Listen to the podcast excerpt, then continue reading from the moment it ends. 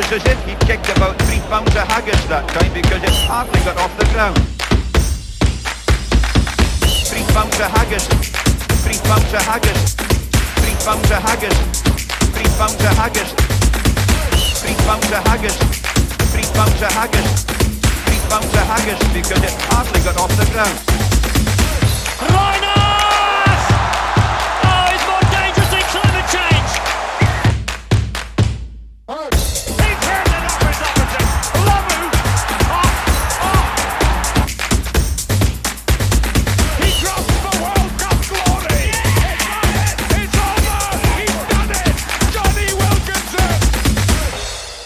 Kia ora and Gordon Orvan from Today Radio Studio 4 in Kirchberg, the headquarters of Let's Talk Sport, arguably your go to destination for all things sport in Luxembourg. Tonight is show 110. We've done it as a pre record uh, for you. You're with myself, Nathan Snade. Unfortunately, my mate, my chum, my uh, what we call it, my hobnobber, we are uh, we're regretfully without Scott tonight. He's over in Ireland at a wedding. Let's hope he's not being the drunk uncle.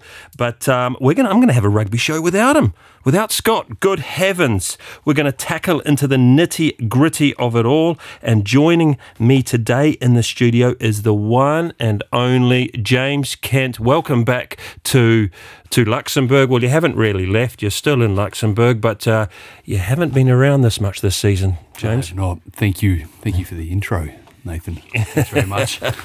Felt like I never left. You felt like you never left. Well, welcome on board. Now, for those that don't know, James has um, just been spending the last year uh, with uh, Stade Francais um, rugby team as the assistant coach. If you can give me just a brief summary for a, for a minute, James, uh, can you tell me how your year's been? Year has been uh, been up and down, but uh, kicked off the season firstly by being a new father. So that was the first. Uh, Congratulations, sir. yeah, thank you. So that was the um, the timing was was practically the start of the season. That weekend was the uh, the same weekend as my daughter was born. So I did not assist the first game nor the second, but back on track after that. We ended up with a pretty good season. Um, unfortunately, bowed out in the quarterfinals to the old foe Racing '92 um, in our in our stadium in Jean in Paris, uh, which was a disappointing end to what had been a pretty good season. We'd stayed uh, basically top three um, for the vast majority of the season. So So that meant that you got a, a home semi final or a home playoff advantage finishing the top three? home, home quarterfinals. So we quar- actually finished tied fourth, uh, but due to the fact that other results um, made it that we would actually host the quarterfinal, um, as opposed to have to go play elsewhere like Bordeaux or Toulon. Uh, so it was pretty tight at the at the back end of the season. A lot of teams trying to trying to make it, and um, yeah, I think the fact that we we did relatively well throughout the course of the season uh, allowed us to have that quarter final. Um, albeit there were a few games during the season that got away from us that probably shouldn't have. Brilliant, brilliant. Well, we're going to look look forward on this this evening to get into some some of the details, how you experienced the first year. Um, we're going to tackle some cool topics. We're going to talk about the top uh, the French top fourteen, the squads. We'll be counting the players, comparing the sizes, see who's got the beefiest roster in the league. And as we know, certainly size doesn't matter in rugby, but not just about the brawn. We'll talk about um, the budgets of some of these. T- top or T14 squads find out if they've got deep pockets or if they're pinching the pennies. We know that across the across the ditch in uh, in, in England, there's been a few teams that have str- uh, that have struggled. Obviously, we've lost the Wasps. Um, uh, Worcester. Worcester were, were, were another side. London Irish. So yeah, three t- three teams this year. So rugby's certainly struggling in the UK, but it doesn't appear like it has in France. We can talk a, a little bit that about that, um, and obviously where the uh, T14, if you don't mind me calling it top 14, is that probably the, the, the better word or the, the, the correct word, the top 14? Where is it heading? Um, because you know, I personally believe that it could become the NBA of rugby. Um, you know, would could, were we going to see well superstar players? We've already got them there um, playing matches in, in exotic re- locations. Well, we know that we've played in, in Spain over the over the border already and filled out the stadium um, as well. I might add. So we'll, we'll, talk a little bit of that, at least to get your opinion of what you of uh, of what you think about it. Um, and then obviously there's some other other points I'd like to discuss. The facilities at Stade, Fr- uh, Francais. Are we? Do I have this picture in? Well, I do have this picture in my head. Um, state of art gyms, luxurious locker rooms. Uh, you know, how does it compare when you're in the away section of Toulon, for example? Is, is, there the bathtubs like they have in have in England? So yeah, really looking forward to it. Obviously, you've had your experience um, with the with the French national team as well, um, where you spent uh, well probably about two or three weeks, in fact probably two weeks just in quarantine Yep. uh, down there. Yep, we were four four weeks total in Australia. Four weeks total, so you've got that th- that experience. We'll be able to make comparisons there, and obviously uh, other other little things like how do you keep your how, how you keep your cool, coaching, and and uh, yeah, and then obviously the big one that I, I, guess many people would like to listen to or hear uh, hear about is the uh, the derbies, derby, derby. You know, and I guess what you just said there with uh, playing Racine, you don't get any more. Uh, you can't get any more derby in French rugby. One would one one would think. So, and then how you know how does it compare? You're you're you're got an Australian connection as well. Um, how does that compare to the Origin? Um, that we that we often often discuss about, um, yeah, and then and then some of your players they're going to be in the international fold, and we got Rugby World Cup this year. There's 20 seconds on the clock. Albert, he will play it. 21 metres away. Yeah, so w- whilst we are uh, talking about rugby league, there, James, how did your uh, how did your chookies go on this year? They are struggling, Struggling, struggling. and uh, w- what about your rivals in, in in that sense? In terms of uh, the Rabbitohs, who we know they are uh, the biggest rivals of the Chooks, aren't they? They are. That is the the derby game. That is the derby of all derbies, as big as Origin. I'd say not far off. Not far Not far off. Depends how, how much of a die-hard supporter you are. Um, but there's probably one, you know, those two teams probably hate each other as much as uh, Queensland and New South Wales. Yeah. Yeah, I think, it, you know, there's been a lot of, with a new stadium being built in Sydney, uh, Allianz Stadium, they were, you know, fighting about whose turf it was and whose Yeah. stadium it was. And um, I think if you, uh, if you're a Roosters man, then, you know, you can't stand the side of the uh, the bunnies. The bunnies, getting yeah. a, getting a, getting a win. Getting- Although when it comes to Origin, you take some of their players and you throw them in a blue jumper and you forget all about it. Yeah, yeah, yeah. That's exactly right. We are going to crack on with something which we do at the start of every show. We're going to talk about sport and, and the history in the world today. In 1903, it was the Tour de France. Okay, and it was the inaugural race which began in Mont uh, Montgeron, which is the southeastern suburb of Paris. How far away is that from your stadium? I have absolutely no, No idea. No idea. South east. You're, you're southwest, eh? You're, you're we're, we're west. west. We're next. We're, we're nestled between Roland Garros and Parc des Princes, PSG's home stadium. So it's a nice little setup. One stadium right next to the other, and yeah, A lovely little area. Many athletes are floating around in the neighbourhood, are they, or do they, or do they live a little fur- uh, uh, in another suburb? the, the, tennis, the tennis players aren't only there for a few weeks a year, and the footballers, I think, drive uh, uh, elsewhere. Comparable to Melbourne. Comparable to Melbourne, although the stadium sizes are not quite the same. As-. But the the idea is the same of having the uh, having AAMI Park, the MCG, uh, the tennis, everything right next to each other. Brilliant, brilliant, brilliant. It's one one uh, fabulous area is is Melbourne. We're lucky enough to both be, down there. Now, the 1903 Tour de France was run in six stages compared to modern stage races. They were extraordinarily long, with an average distance of over 400 kilometres compared to the like 171 kilometres that is the average stage length um, that they're doing in the in the tour these days. The cyclist has one to three days rest between each stage, actually. So in, in that time, but quite understandable. Four hundred kilometres is, I a mean- is a good old shift, isn't it? Performance enhancers probably weren't around in 1903. Um, and the route in those days was largely, largely flat, with uh, with only one stage featuring um, featuring a significant mountains. And, and they were the other um, notable thing is they weren't um, grouped in teams. Teams. They raced as in, individuals and only paid 10 francs, which is equ- equivalent to about 90 euros these days. So um, certainly different in, in that side. Staying on um, sport and history in the world today, I've got a few more up my sleeve for you. 1904 was the third summer modern Olympic Games in, uh, in, in St. Louis, which was the first one held in the United States.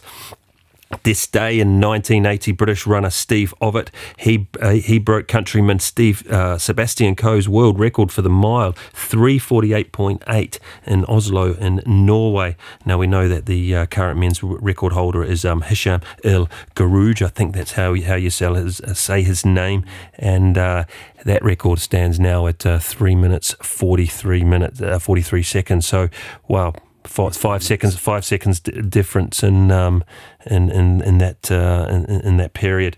1997 Nevada Athletic Commission they suspended Mike Tyson indefinitely and withhold his 20 million purse for doing what he was doing a Luis Suarez on Evander Holyfield's ear during the heavyweight title fight in June on the on the, on the 28th of June. Do you remember that at, at, at all? I remember that. I remember Yeah. that very clearly. Do you remember you, we you're watching the fight and you remember Evander just jumping up like reaction. a stung goose, wasn't he? And and everyone's like, "Well, what's going on here?" But um, yeah, there was it was pretty evidential. There was a And then Tyson went in for another clinch after that.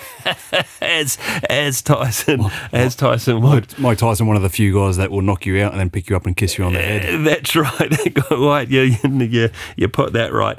This day in 2018, an agreement of interest took part. Uh, t- Took part. NBA superstar LeBron James agreed to a four uh, four year, 154 million deal with the LA Lakers, moving from Cleveland Cavaliers. So uh, yeah, 154 million deal. Wow, that's um, something. But boy, did he prove to be a? Uh, uh, hasn't he proved to be a winner?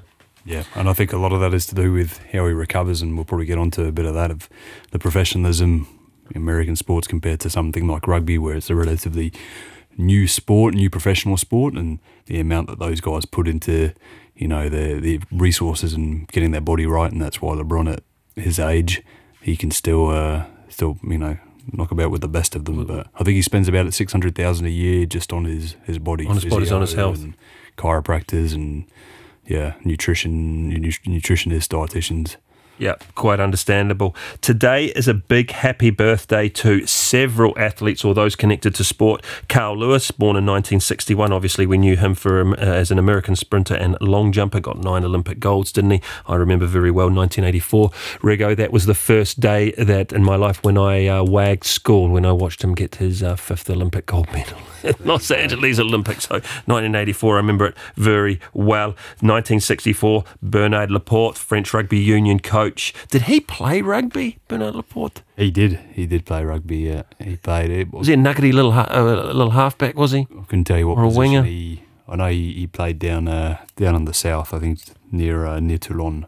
That's right. I believe he might have been, the, but was the minister of sport as as, as well for uh, Yes, for, for France. the French former French president of the federation. Yeah. Well, French president. So, uh, very uh, important person. 1965 it was shared between uh, on on this day. Carl Fogarty, we knew him as, an English motor motorbike racer, uh, and uh, Gary Schofield, British rugby rugby league player, and a Legend. blast from the a blast from the past, wasn't he?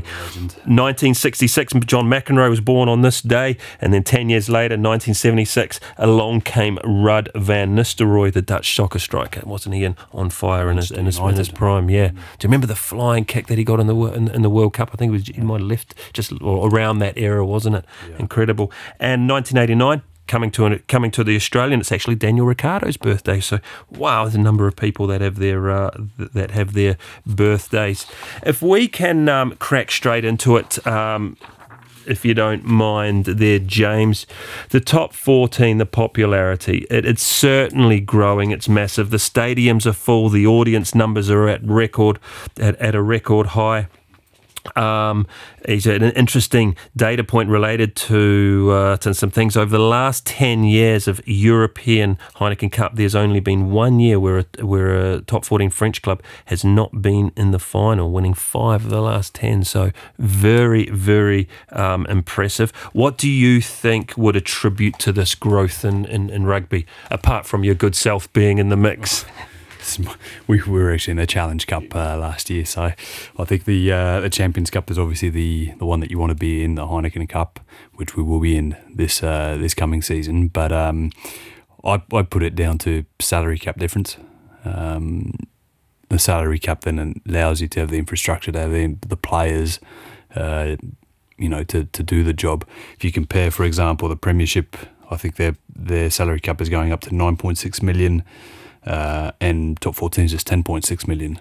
Wow. Um, but for a number of years, there was a larger disparity between the two. I think they were down at eight point three for a while, and France were, you know, at least two million above. So, you know, that can still two million extra may not Yeah. seem like much in the you know twenty percent, but it adds up yeah, certainly. a fair amount to get some key players in those positions. And if you look at a lot of the clubs, maybe Toulouse being the the exception, but the foreign influence that they can have, La Rochelle, your Kerr Barlow's coming in, Raymond Rhule's, uh, you can afford to bring in players of good caliber and with probably international experience that can add to the uh, the big occasions that the Heineken Cup or the Champions Cup presents. Yeah.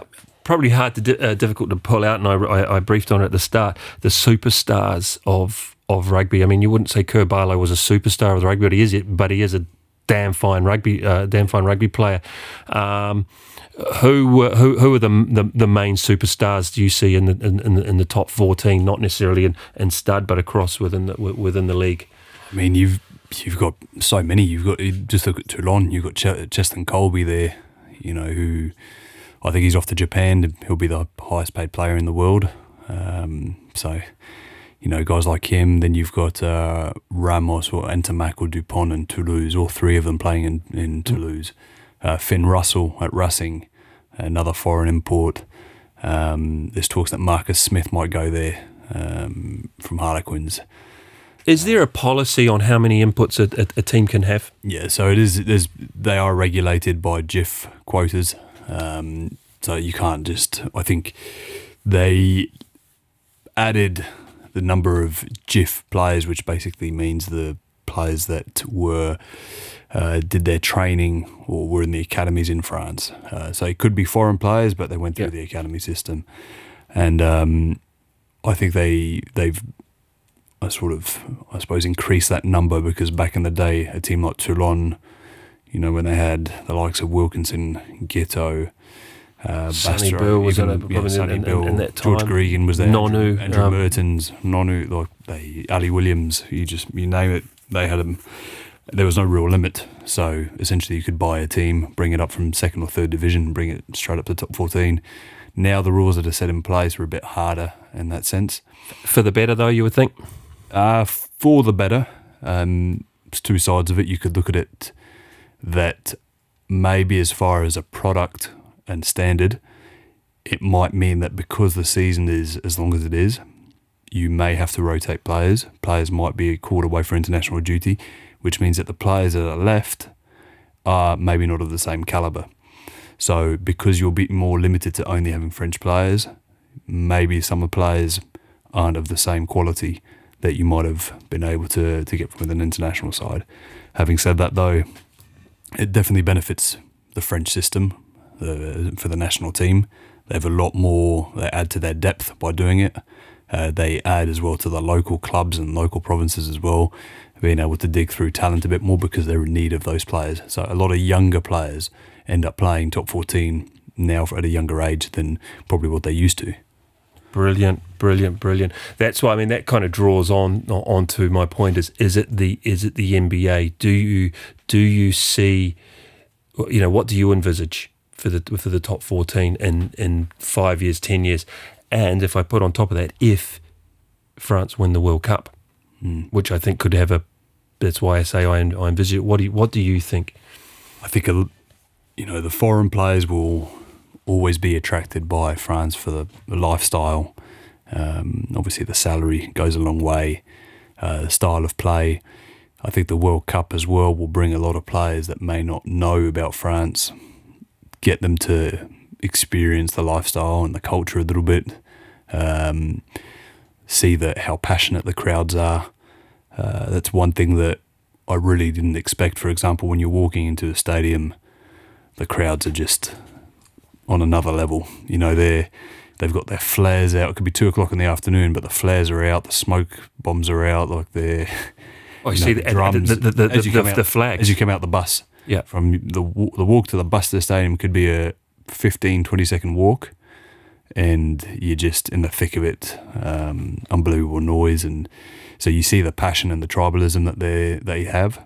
Paris is a bit different as well.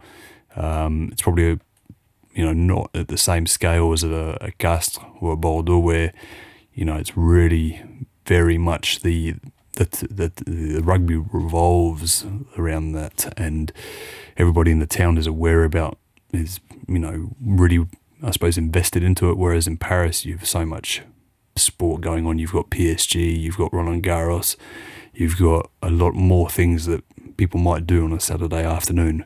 Whereas in the smaller towns, it's all 100% investment in into the team. So I think the tribalism and the crowds that they get down to top 14 and the passion that they show is you can't compare that with Super Rugby or even the Premiership. You know, speaking to some of the guys, as we mentioned before, we had some guys come over from Wasps um, because they were out of a job and so they came over as a medical joker and you know even speaking to those guys the crowds don't compare with uh, with the premiership as how loud they can be Yeah, e- exactly. I want to go on to a little bit because you just touched on there about La Rochelle. Now, that's one club that's really stood out in the last um, couple of years. Um, they've won the um, the European Cup two years in a row in very close uh, in very close games against Leinster. They were also um, the top 14 final a few weeks ago, and obviously lost out last minute. Um, they ha- they even have uh, it's rumoured that they have a waiting list to to be a season ticket holder. Yeah, I mean- they've, I think they've sold out their stadium eighty five games in a row. Um, we played them the week after they won the European Cup final, and so we were they'd already qualified for an automatic semi final, and so we were envisaging that you know they might rest some of their guys who had probably had a good time for the last few days, maybe feeling a bit dusty, and bring in some younger guys. Um, it allowed them for that rotation, that extra week recovery to prepare for a for a semi final, and um, so that might affect the crowd size. You would think, you know, not seeing the superstars that Sure. they come to see, not not at all. It was, you know, Still- packed. Still full house. Yeah, unbelievable. So, which makes Sun- me think Sunday it's night, Sunday nine p.m. game, and it was packed. In- incredible, is it? Which, which makes me think, you know, come back quickly onto the NBA feeling. You know, you want to go to you want to go to France to go and watch a watch a top fourteen game. I know, I, I know, I know. Um, uh, tourists that have gone to New Zealand and they've gone, oh, I want to go and watch a Super Rugby game. Yeah. Uh, There's, there's obviously you want to be coming to France and watch the the the super uh, the, the superstars heading out against each other. Well, Crusaders are actually coming to Northern Hemisphere next year to play Bristol and Munster. As part of a warm up game or end of season or or yeah, I think it. I'm not, I'm not sure when the timing is, but I think those two fixtures are are planned. a, a plan fabu- fabulous. I mean, obviously another team with a huge win record, haven't they? They just do. I think last weekend they got another uh, super title under the belt. Arguably, with their B or C team, they had a number of players out all season, and they and uh, Razor Robertson managed to do it again. And again, he did his disco Dave moves at the at the at the What a end. guy. He- What a he is guy. a, a, a unique character. Staying on unique characters and staying on La Rochelle, uh, Ronan, o, Ronan O'Gara. Have you had um, have you had any communication whilst you've been uh, on the field or on the on the sideline? You, you, you met him because he's a, a, an interesting character as well, who spent time at, at, at Crusaders and now has taken over La Rochelle and doing a fan, done a fabulous job. Yeah, he's doing a he's doing a great job. Um, yeah, I've I've I've met him a few times. Uh, when my, my future with the federation, uh, I knew was maybe uh, I could turn a corner. I was actually in, in discussions with uh, with him about maybe going out there and and uh, he's a he's a you know nice guy, top bloke who's really knows how to, to steer a team in the right direction. A lot of a lot of it, I think, is How down far to away? is- How, sorry, how, sorry to interrupt. How far away is La Rochelle from where you are in Stade Francais? Because I guess Three there's a hours. dy- d- another okay another dynamic to add Yeah. if you were to consider that as well. I'm guessing. So, so for example, we flew there um, from Paris. We flew uh, on Sunday Sunday morning. We flew and we flew back Sunday night. Um, but by train, it's a three-hour train, so it's not not very accessible. Yep. Yep, yep. It's not there's a there's no major airport. uh, You know, it's smaller flights or charter flights. Which probably makes it even more tribal and Yeah, hundred percent. There's nothing else there in in that region as far as sports that uh, people can really sink their teeth into. But what's interesting about La Rochelle, they came through Pro D2. You know, they were a Pro D2 team, so um, what they've managed to build around it and bring it from the ground up has been has been nothing short of, of amazing, and especially in such a short amount of time. Um, and I think you know Ronan's really had a, a big influence on on that team and with his passion. Um, I suppose he was at Racing before as well, so he, he had a good understanding of the French league, uh, the top fourteen. Like you mentioned, he was at the Crusaders, so I know there's a big influence on theming. Um, just like the Crusaders do, it's like Razor Robinson likes to to do, and uh, he's very. Uh, I suppose he's very. I don't want to talk on his behalf, but he's he's more open to uh, maybe looking at things outside the box as well uh, in his thinking and his approach, and I think that's paid off. Yeah. um, it's paid off massively. Yeah. a direct bloke, is he? Yep. Very. Straight up and down. Uh, you know where you stand. Yeah. You know, from my conversations with him anyway, and. You, got a bit of a smirk on your face there. Has he got a? Um, has it? Do you? Would you? Would you know? Would he? He'd obviously remembered you if you're going to uh, going to work with him. Is he? Uh, how was he when you when you saw him after your after your chat? Oh, um, we caught up uh, just before we played them, and uh, obviously they'd had a, a good few days, and you know straight away the I uh, I just congratulated him on the, the win, and he was quick to dust it off and go, "How's the baby?" straight away, congratulations. Okay, so he's a man with his heart. His his heart's in in the right place. Yeah, he's a he's a family man. I think he's got five kids, and you know he's. You could tell. I think that that rubs off as well on the club and how close the players are, how close the staff are. Um, you know, I've, I've got a couple of good friends as well who are in the coaching staff who I worked with at the French Federation, um, and so I've you know I've seen uh, when I went to visit as well last year. I actually took a visit to their facilities. They sh- showed me around, and yeah, their facilities are state of the art now. They've redone everything, um, and You probably had to, to in order for it to uh, to keep to grow. Yeah. yeah. and they're in a great part of the world. You know, you're on the coast. You've got a lot of good seafood. Um, if you're a foreign player looking to move, you come into a winning culture.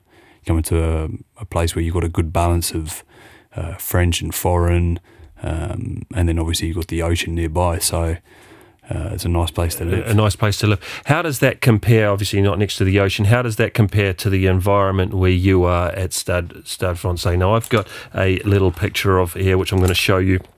Um, I know you can, we can't see it. Our, our cameras are, are not on because it's a, a, a pre-record. But uh, they sent me this picture today. Uh, all in blue. Did you did you have an opinion on that? Did you get a did you get a did you was, is there an, an, an agreement on that? This is a stitch up. Here. This is a stitch up. What is well, it? I'm I'm gonna bring this. There we go. no, so I mean, that- you're- looking good in your in, in, in the blue and pink, beautiful, well, timely match with the balls and, I and the things as well. Did you did you approve that photo? I've never seen myself happier than on that photo, unfortunately. Yeah, no, I've, I've I've requested several times for them to change it. I, I think there's probably some better ones out there. I look like a mix between an accountant and uh, and a, a ball boy. So And, and the ball boy with that with, with three rugby balls tucked under your uh, tucked under your arm, but you look like you're uh, you're doing uh, do, doing a good job, and you have doing a job. Tell me, come on back into it. How will tell me about the culture of uh, Stade Francais. yeah, so it's um, I think Paris is obviously a very unique city. It's a place that a lot of players would like to play in because it has that historical um, element to it.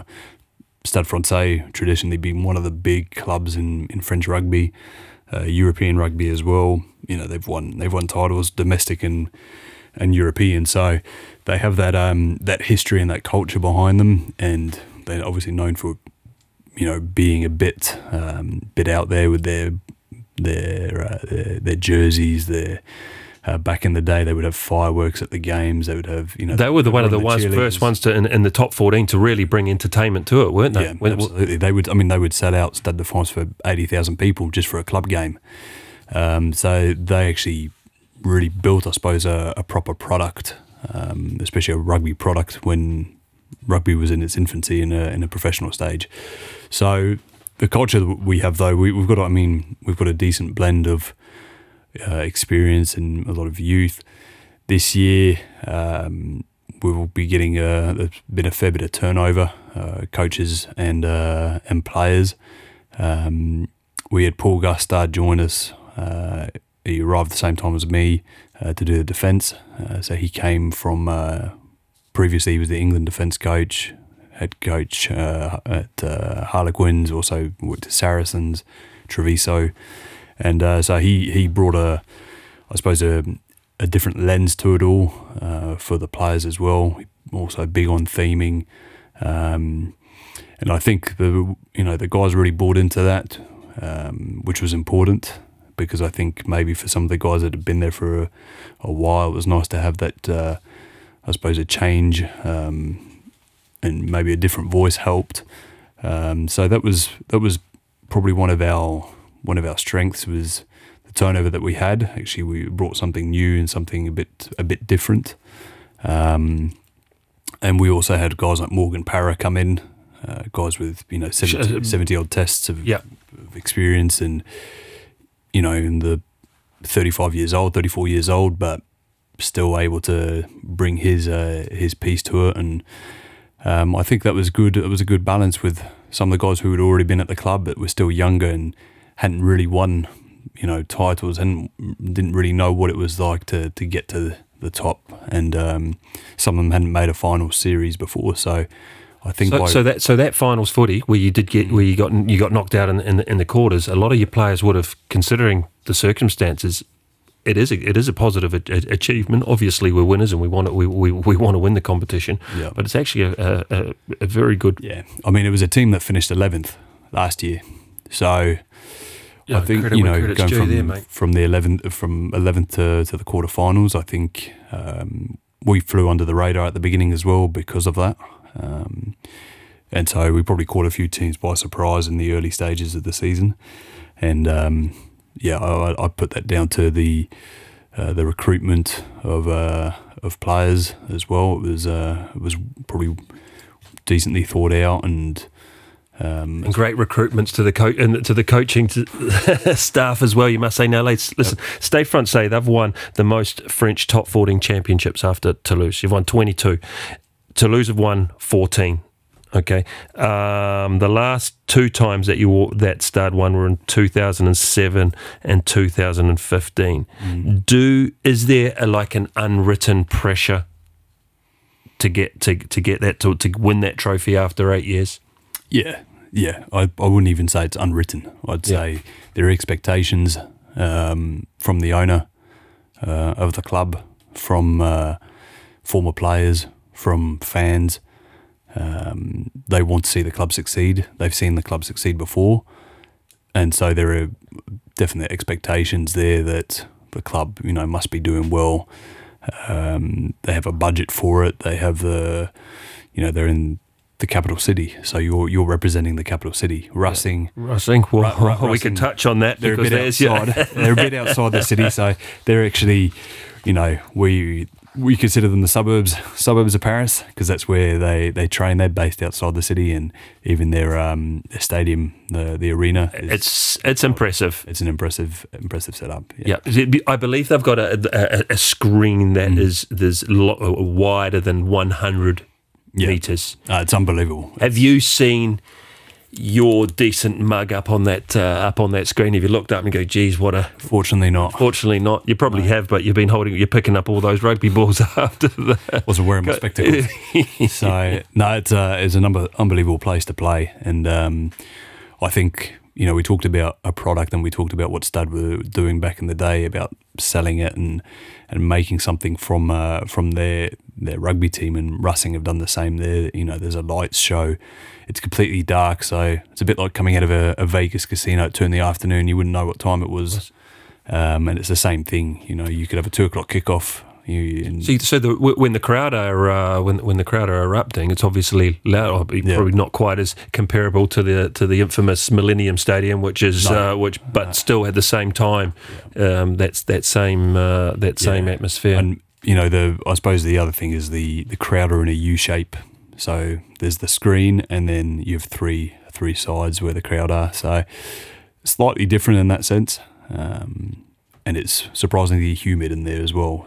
The, the ball can be surprisingly uh, wet. Wet. Yeah. Staying on, um, staying on uh, Racing Metro '92.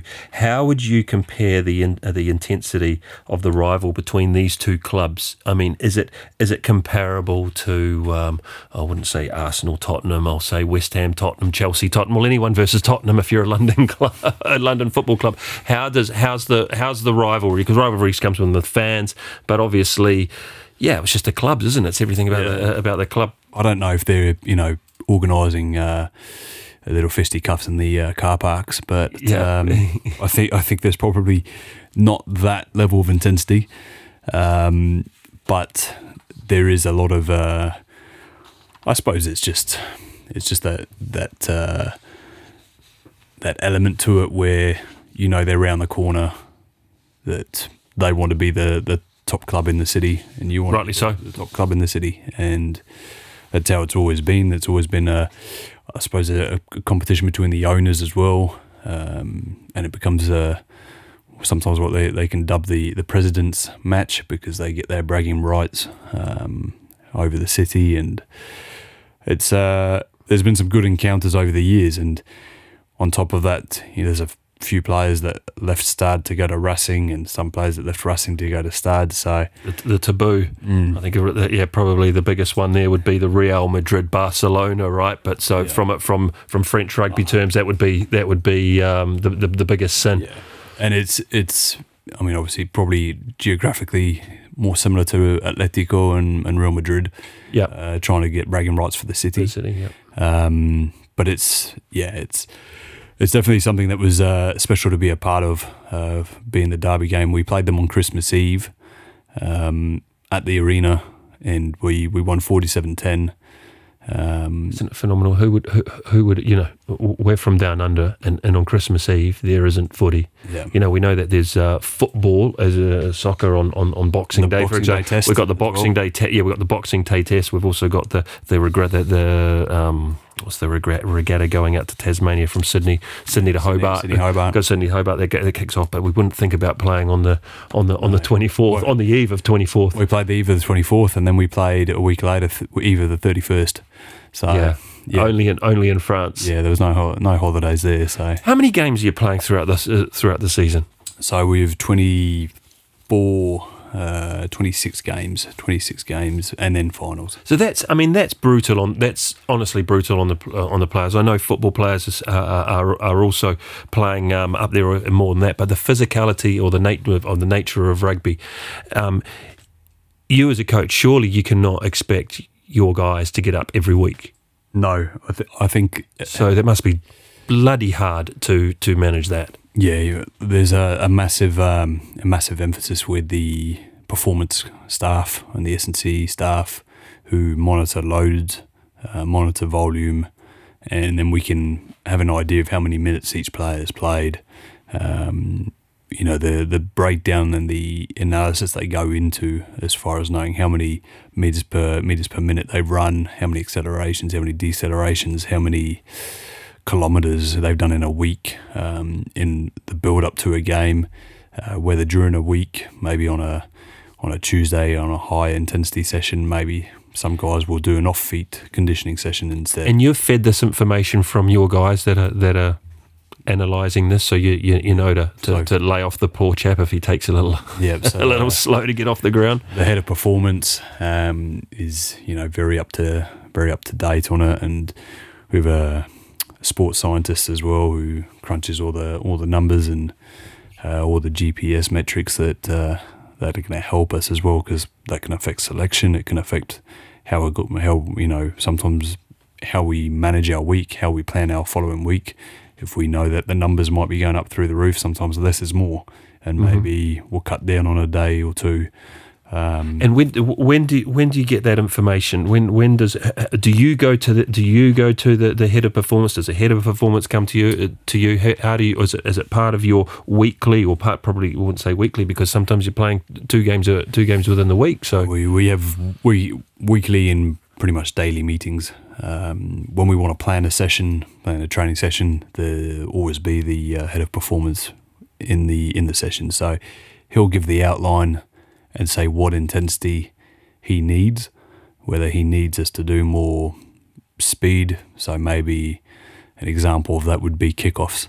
So you know that on the or kick chases Yep. or exits, um, areas of the game where you know you'll get a sprint, um, or maybe he needs slightly longer phase play. Uh, we need to get a few more kilometres out of it. So uh, he'll essentially write up what his expectations are, and then as far as the content, then we will work on the content as coaches, and then after that we'll review together, and he'll say, okay, yeah, that's that's good by me. He'll probably want to uh, to talk about what specifically a drill might look like, or he might say, um, with if it's just a unit split. So if we're just doing the backs, maybe it's uh, 10 meter accelerations or no more than five meter accelerations. So if you're doing a three on two, then you know that when you were setting up your drill, maybe you're just working 15, 20 meters. and and, and, and short bursts as, a- as well. Um, how many internationals, like French international, not only French internationals, how many international players are in, in, in the Stad setup? Because Toulouse have got, what do you say? You, you, you rattle off three big names in, the, in, Yeah. in, in Toulouse. Yeah. But how many have you got in the Stad? Well, at Stad, we if you look at our roster, we don't actually have the uh, the most amount of internationals by quite some distance. I mean, within the French setup, we have Sekou Macalou, who's um, who's in there, who's in and around the the squad, and then we had uh, one of our centres was in the uh, Six Nations squad and was twenty fourth twenty fourth man for two of the games, uh, but hasn't hasn't been capped. Um, Would that would that help the would, would that help the team? Because if you're playing an international, you're getting more of a work, uh, more of a workload, which I'll come onto in, in in a minute. So, um, yeah, would, would do you think that that that helps a little? it can be it can be hard because it it can mean, for example, in his case, he wasn't selected, so he didn't play a match, even though he was not released to play club, uh, which meant that he didn't actually get any game Game time. For a number of weeks. Uh, that can affect form. It could affect the the player's mental side.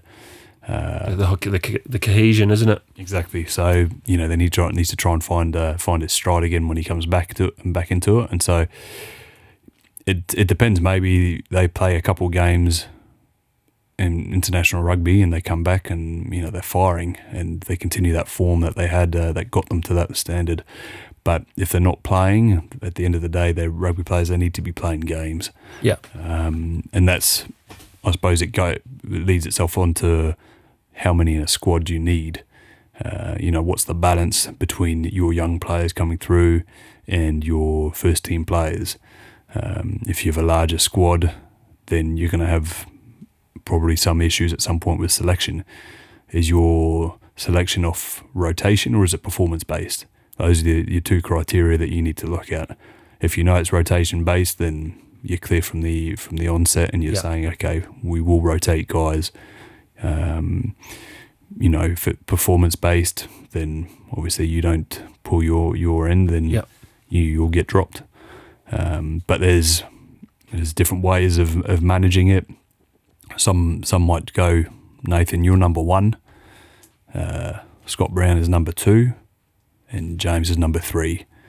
If Nathan goes down, Scott, you're next to cab off the rank, and you know it's clear cut like that. Yeah.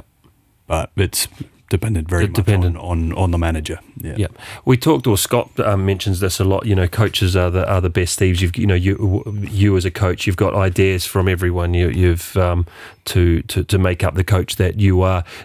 How do you? Uh, is the national team able to have the data of those players from? From Stad, for example, or from Racing, wherever they where they play, because obviously if they've been playing a lot, had a lot of time on the park, and um, and the, and the French coach wants them to, to come into their camp, uh, how do you do you share the information? Yeah, yeah. There's uh, there used to be, I suppose, a bit of a, uh, uh, probably not as much of an open relationship as there is now between clubs and the union, and uh, now it's pretty transparent. You know, the the S and Cs from club uh, have regular communication with the S&Cs from the French team. So when they come into the club, we know how many meters they've run, we know how many uh, sessions they've done, how many weight sessions they've done.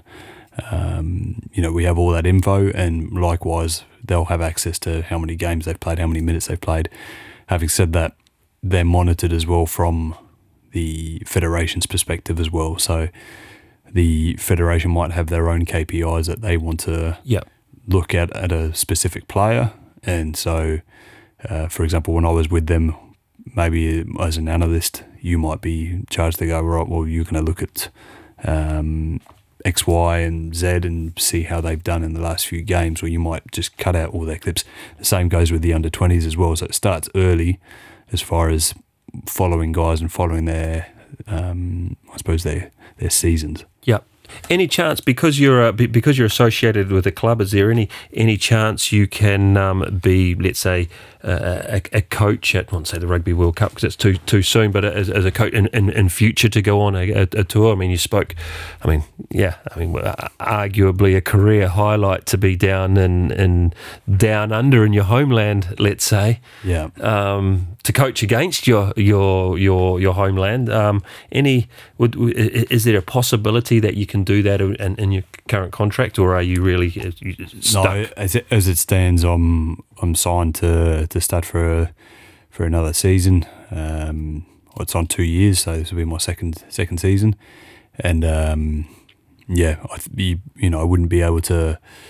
It'd be two two different things. Yeah. and I think if you're gonna go off and, and try and coach international, then you need to to jump in both feet. You can't dip the toe in and Yeah, have one foot in each uh, in each side. So Eddie Jones has done pretty well in the past. There, yeah, he's, he's done he's done all right. he's done all right. Michael Michael Cheika's done pretty well as Yep. well. Yep. So Michael Checker actually, funnily enough, as you probably know, Lebanon head coach for rugby Yep. league and it- and the Pumas head coach in rugby union. and playing the same and playing exactly the same time in the and and Yeah. do and and and, and And I think director of rugby at uh, one of the at uh, NEC Green Rockets in Japan.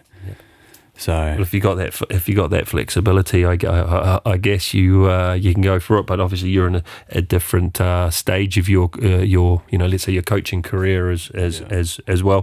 What did you uh, have you been able to learn some things from the French setup that you've you know what were the key things that you learned because they were very difficult circumstances when you're in um, when you're in Australia. And I can't remember. I think it was a very close series, two one. 2-1. Two one, yeah. Very every, every match is, is has been um, was was close, difficult because you had the quarantine. yeah, You didn't really know where you were going to be playing. I believe there was a match in Sydney, which wasn't played in Sydney. due to play at the SCG, which unfortunately we didn't because there was a, uh, I suppose, a, a lockdown, and um, which was a shame because it would have been the last Test match that they played at the SCG, and obviously, if you're a cricket fan, you know it's an iconic place to play, Yep. and I would have loved to to have been able to play there and play at a cricket ground the as green, well. the green roof, yeah, at the SCG. It's uh, that's special. It was um, it would have been unbelievable. But so our first game was then uh, relocated to Suncorp Stadium in Brisbane, where we played our third one as well, and played our second at uh, AAMI Park in Melbourne. Uh, but no, very uh, trying circumstances. The first two weeks we were locked in the hotel. Um, every time we had to train, it was police escort. We weren't allowed outside anywhere. The police, you know, were outside our hotel. We they'd put a fence up around the hotel, barbed wire. Um, you couldn't get out, couldn't get in. There was they there was no the hotel wasn't even so much a hotel because you didn't see any of the staff. They'd put these huge metal doors in the lobby, where on the other side you could hear the police should anyone try and escape. Um, the lifts wouldn't work after 9 p.m. And our first three days, there was a security guard on every floor where we had to stay in our rooms. Uh, we weren't able to leave our rooms for the first three days while everyone did their Quite tests. bizarre. I know it was only recent, but still quite bizarre. But Australia were one of the, let's say, the heavy-handed nations. New Zealand as well, um, at dealing with the COVID in comparison to to Europe, which which you know had No, many, was- many lives was- lost. But There was no no comparison. It was Yeah. uh, it was another level. For example, when they served food, was going to say, how'd you get the grub? Because you got you got to feed a squad of what? How many went down? 40, 40, we had 42 players and we had about 30 staff. So you got 70, Yeah. What, what happens at tucker time so there? they uh, they would put they would open uh, or sorry they would close the dining room. They'd come in, they'd lay it all out like a buffet style, then run away, lock the doors, open the doors from the inside. They'd we'd be able to come in, and then we'd have to leave, close the doors behind us, and then they'd come in and clean everything. So the problem with that was there were no seconds. So you end up being at the back end of 42 hungry rugby players eating before you. Wow. You know, if there was something good on the menu, you may You- not. you may not get it. So You miss out on anything, James? oh, maybe a few, a few meat pies. Meat pie? Yeah. Yeah. Well, that would have been another disappointing thing not to get it, not to get the meat pies, go that far, go that Yeah. far south, and not, not, not taste a good one because they make them good down there. They make them like no other. There's a place. Um, there's, well, there's a guy in the south of France now, former player, who's uh, who's opened up his own uh, his own business. Ki- Kiwi guy, I think. Yeah, and he, Meat pies. doing meat pies. Yeah. Right, let's get to the let's get to the good stuff. Where have you had your best meat pie? Jeez, I wasn't expecting this tough question. No, that was exactly. You're speechless. Yeah. Do you know sometimes it's it's not even about a specific place. It could just be, you know, getting a What do you go for? What, uh, uh, here we go. I'll change the question. What do you go for in a meat pie? You go for a, a steak and cheese, just a steak, you- maybe a bit, maybe a chicken. I, I know my father liked a chicken, A, a chicken pie. chicken. Your chicken as well. Yeah. Or you're the second person that I know that goes for a Chicken. chicken. Sometimes it, it, Steak mushroom. steak mushroom with some you know ketchup there. And how do you eat the meat pie? Do you take the top off first, or do you, or do you go all in one?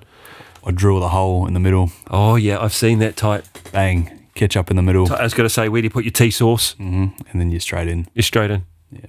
And then, yeah, I- go. I go with, on the second half. I go tea sauce again. By the way, Interestingly enough, that's how I eat my pancakes as well. Cut out a hole in the middle, fill it up with maple syrup, and then bang. that would be the that would be uh, for the maple syrup. That's your Ca- Canadian connection because you've coached uh, you've coached the uh, the Canadian woman at the uh, w- the Women's World Cup when you were down in lovely New New Zealand. I that m- reminds me of one thing because you talks you spoke very highly and it's a question we ask: where is your favorite stadium you you've played? You've had a lot more experience now. So I'm going to ask you because you've played in every every uh, top 14 ground in, in in France Obviously, you've done. We didn't do the MCG. You did the AAMI, didn't you? When you were played in Melbourne, you didn't do the SCG because that would have been special. Uh, you would have played at Suncorp. Suncorp. Oh, that's Suncorp was good- pretty special, That's pretty special. When you think of it for an Origin, exactly. Where is your favourite stadium? Aye. Twickenham was underwhelming. Yep. Uh, the enormity of it. The enormity of the of the of the height of it. yeah, it Yep. was, you know, and I think the there's probably less of a buzz there than uh, some of the other places. Uh, I did like Westpac in Wellington. I Well, like it wasn't during the sevens, was it? Oh, it was for the would have been for the World Cup. we we played the um, it was with the Canadian women's team, but it wasn't World Cup. It was a tour. We played the uh, the Black Ferns there 2016, 27 no 2016, and um, yeah, I think just that stadium itself, the the ground is actually quite far back from from the stands, but Like a cricket. It's a it's, Yeah, a, it's a cricket ground. Uh, yeah, so it's it's uh, it was something I don't know for me personally. I, I, I quite liked it. You do a good work. You go around. It was- called Westpac. I can't remember. I'm not sure of the name. The, the the, name, the yeah. cake tin, let's say they call it when you're Yeah. looking over over the plane there, over coming over Wellington, I'd say um, Cardiff though. Cardiff. Yeah, I'd say that's probably the most impressive one and definitely the best atmosphere. Regretfully, you were not at the uh, RCL 50th uh, gala dinner the No, other week, but um. Mike Tindall made a brilliant reference about. Uh, about Wales and about the stadium, and he said the same thing. He said uh, Cardiff Millennium Stadium. really? He said, Yeah. uh, "Yeah, arguably the best with the particularly with the with the roof, Yeah, with the roof down." closed. Yeah, yeah, amazing. I was lucky enough to watch a FA Cup game there, um, uh, 2006, 2007. I can't remember which year it was, but uh, yeah, phenomenal, phenomenal, phenomenal ground. It's up there. My be- my favourite one that I've been to is uh, Croke Park for watching the, the All Blacks play uh, play Ireland. Quite iconic because it's not a, um, or ironic rather, because it's not a not a, a, a, a rugby park. All right, to finish off and to uh, to wrap up the show, I'm going to give you the the goodies. Are you? Um, let's just cut to the chase here. Boardies or budgies? Budgies, much much to my wife's disgust. But I, I, there have been a few shots. I was going to say, there's no way this guy can say say boardies. Right, you, I noticed you've got a you're you're, you're, you're growing a little uh, a, a little bit of fluff at the front there. So does that mean that you're a mustache over a, over a mullet? Or if you I've, or if I've, you I've done the mullet before. What I haven't done is the combination. combination, I haven't no, I haven't ventured there. you haven't g- gone there. No, Socks up or socks down? Socks up. To a fancy dress party, would you wear budgies with a mustache, with a mullet, and your socks up? As opposed to what? Being dressed as Darth Vader and getting kicked out of uh, No. Edgbaston yesterday. Then the budgies. the, budgies. Yeah, the budgies it is. Okay, that's our wrap for tonight's show. Very thank you, um, thank you. We do. I tried to get through as much as I as much as I could. There was a lot on a lot on the list. Um, I'm sorry if we, well, there was some things that we didn't manage to touch on tonight, uh, tonight, James. But uh, you'll be back in again next time. We wish you good luck for the season. Um, yeah, we hope hopefully Scott and I can come down to the uh, can come down and watch a watch a game, particularly a derby, because I yeah It would be love good. to- I'd love to see a derby certainly whilst you're on the helm. Um, the volunteers out there that all contribute, I know even at even at Stad there are a lot of volunteers that go out there uh, making the sporting world tick. Please check out the regulars. You've got Sam Steen tomorrow at 6 a.m. Steps at 12. Melissa is on the home stretch at 3 p.m. And I think you'll be able to listen to this show again at um, at 10 o'clock tomorrow morning. Check us out on Facebook, Insta, RTL Play website. We will see you on Wednesday. It's chirp.